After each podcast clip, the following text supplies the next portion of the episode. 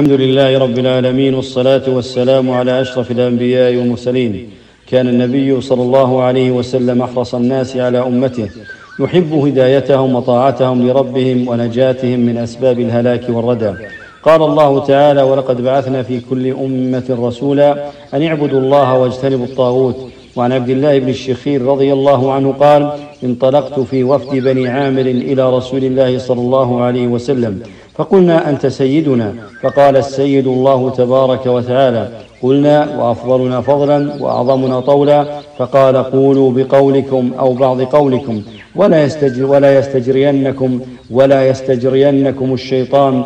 رواه أبو داود. السيد هو ذو السؤدد والشرف والسؤدد معناه العظمة والفضل والفخر. طولا الطول هو الفضل والعطاء والقدرة والقدرة والغنى. قولوا بقولكم أو ببعض قولكم أي القول المعتاد لديكم. ولا تتكلفوا الألفاظ التي تؤدي إلى الغلو. لما بالغ هذا الوفد في مدح النبي صلى الله عليه وسلم نهاهم عن ذلك تأدبا مع الله وحماية للتوحيد وأمرهم أن يقتصروا على الألفاظ التي لا غلو فيها ولا محذور.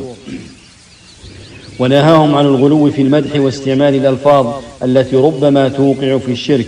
وقال رجل للنبي صلى الله عليه وسلم يا سيدنا وابن سيدنا ويا خيرنا وابن خيرنا. فقال النبي صلى الله عليه وسلم يا أيها الناس قولوا بقولكم ولا يستهوينكم الشيطان. أنا محمد بن عبد الله ورسول الله والله ما والله ما أحب أن ترفعوني فوق ما رفعني الله رواه أحمد.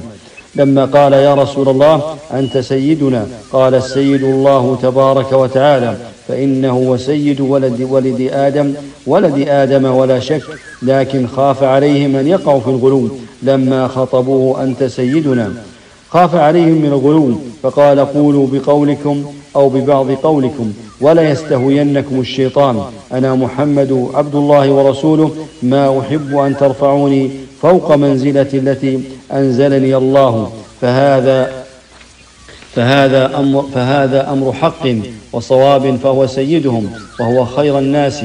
ولكن خاف عليهم لما خاطبوه بهذه المخاطبة أن يقعوا في الغلو وأن يدعوه من دون الله أو يستغيثوا به من دون الله. ويظن أن له, أن له تصرف في الكون دون الله خاف عليهم من أن يقع فيهم الشرك كما قال في الحديث الآخر قال لا تطروني كما أطرت النصارى ابن مريم وأرشدهم أن يصفوه بصفتين هما أعلى مراتب العبد وهما عبد الله ورسوله والنصارى غلت وقالت عيسى ابن الله وأن وأنه الله أو ثالث ثلاثة فوقعوا في الشرك الأكبر. والرسول عليه الصلاة والسلام كره, مدحه بهذه الألفاظ.